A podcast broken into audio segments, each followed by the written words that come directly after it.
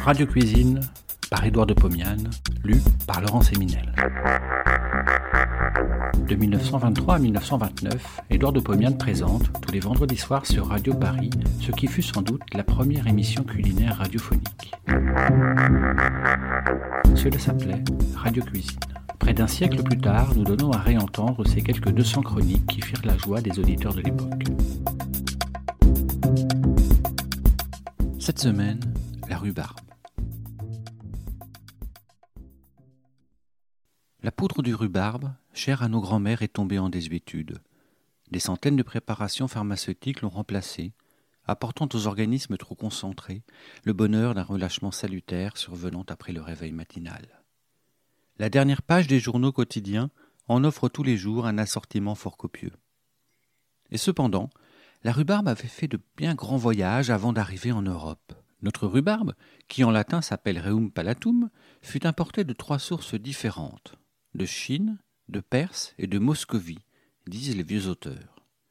Ce nom de Moscovie nous apprend que la rhubarbe nous est venue bien avant Pierre le Grand, alors que la Russie, encore en démêlé avec les Mongols, s'appelait le Tsarat de Moscou. Les Orientaux estimaient donc, il y a fort longtemps, les vertus laxatives de la rhubarbe. Plus tard, les chimistes découvrirent que les propriétés sont dues à la présence de l'acide chrysophanique. Celui-ci se trouve en assez grande quantité dans la racine de la plante. Les tiges et les feuilles en contiennent peu. Elles en contiennent cependant des quantités opérables. Un jour, pendant la guerre, à court d'aliments végétaux, j'avais préparé pour les infirmiers de mon ambulance et pour moi un plat fort copieux d'épinards, dans lequel les épinards étaient remplacés par des feuilles de rhubarbe. Il s'ensuivit une colique générale. Défiez-vous donc de ces feuilles. On a cité des cas d'intoxication très graves survenant après leur ingestion. Mais point n'est besoin de manger des quantités considérables de rhubarbe. Quelques cuillères de purée ou de compote de tiges de rhubarbe relèvent à merveille des plats un peu fades.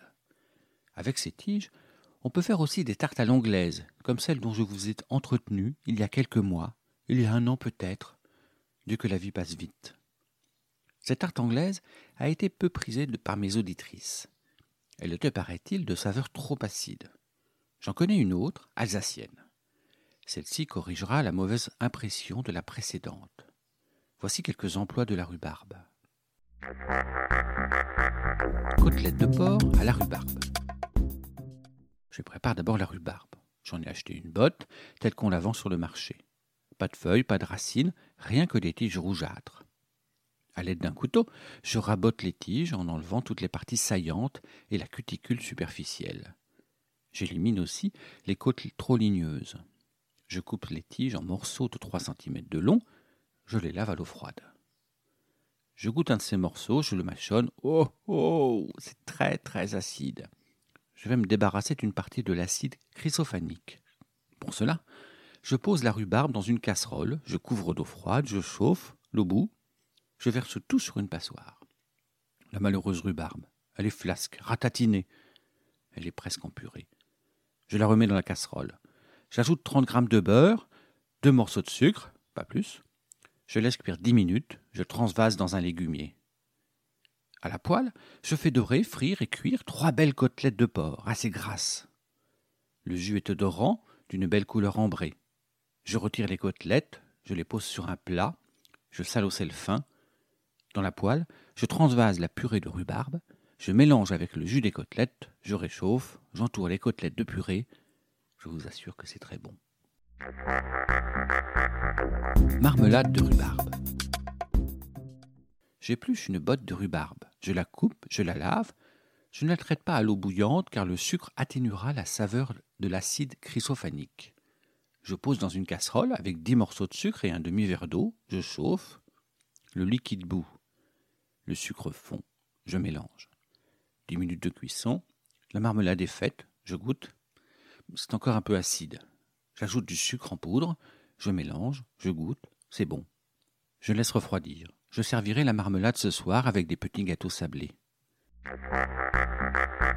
Tarte alsacienne à la rhubarbe. J'épluche, coupe et lave une demi-botte de rhubarbe.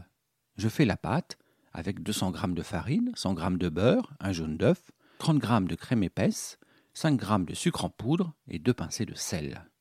Je malaxe du bout des doigts. C'est un peu sec. J'ajoute une cuillère à café d'eau froide. Ça va mieux.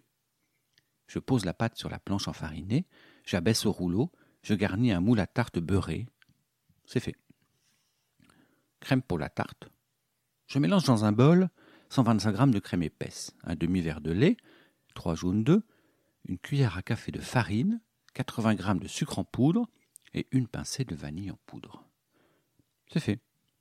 Je verse cette crème fluide dans la pâte, je couvre la crème avec une assise, une seule, de morceaux de rhubarbe, j'enfourne dans un four très chaud.